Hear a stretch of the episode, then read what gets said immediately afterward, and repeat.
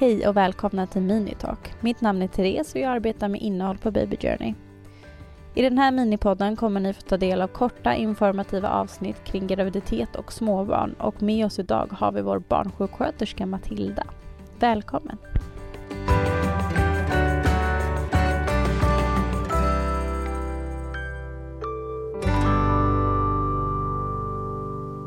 I dagens avsnitt kommer vi att prata om hur den första tiden hemma kan se ut och vad du kan förvänta dig.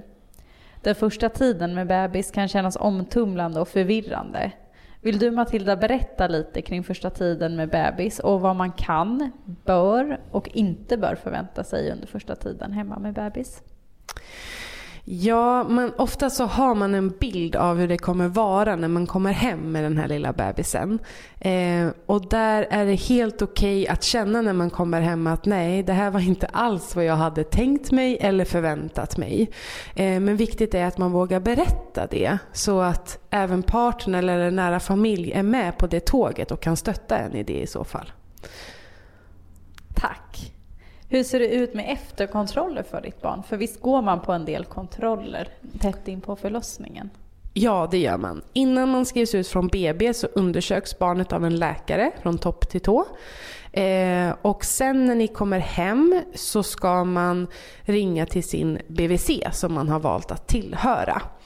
Ehm, och då får man en tid till den BVC-sköterskan, eh, oftast samma vecka som man kommer hem från sjukhuset. I alla fall innan barnet har fyllt en vecka gammal. Eh, och då kommer BVC-sköterskan hem till er och gör ett hembesök. Oftast, om man vill det såklart. Eh, första besöket. Och då kontrollerar man vikt och huvudomfång och längd igen. Och sen så pratar man om första tiden hemma med bebis, vad man ska tänka på och hur BVCs program ser ut. Tack. Finns det någonting man ska tänka på när det gäller att ta emot besök när man är hemma med en nyfödd liten bebis? Eh, generellt så är ju bebisar eh, känsliga för infektioner och förkylningar. Eh, och då brukar man säga att de värsta månaderna är oftast november, oktober, november till mars. För då florerar den här RS-viruset som mest. Eller säsongsinfluensa. Eh, och då ska man helst vara lite återhållsam med vilka man tar hem. Men det som är viktigast att tänka på är att det är ni som familj som bestämmer vilka som ska komma hem till er och när i tid.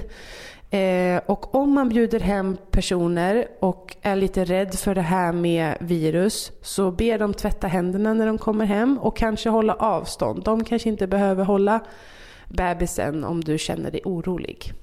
Tack så mycket. Hur ser hygienrutinerna ut för första tiden med ett nyfött barn?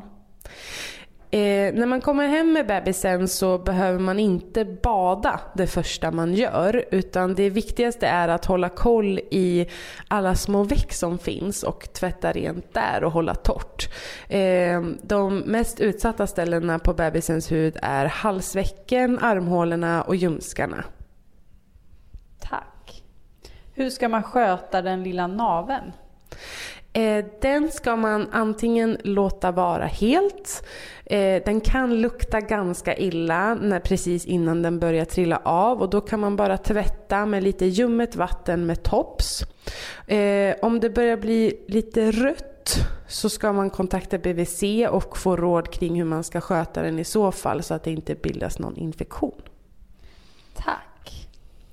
Eh, navelbrock är någonting som många har hört talas om. Eh, vad är det och hur märker man att sitt barn har drabbats av det? Om ditt barn har navelbrock så är naveln lite utstickande. En del kan ju ha lite utstickande navel från början. Men med navelbrock då ser man ganska tydligt att naveln sticker ut. En del barn har det från start men en del barn kan få det senare när man har fyllt kanske ett, två år. Men det är lite mer ovanligt. Eh, ofta så gör man ingenting åt det utan det går går tillbaka av sig självt. Men det håller BVC koll på. I så fall får man remiss för att göra en operation. Tack så mycket. Tack för att du har valt att lyssna på Minitalk med oss.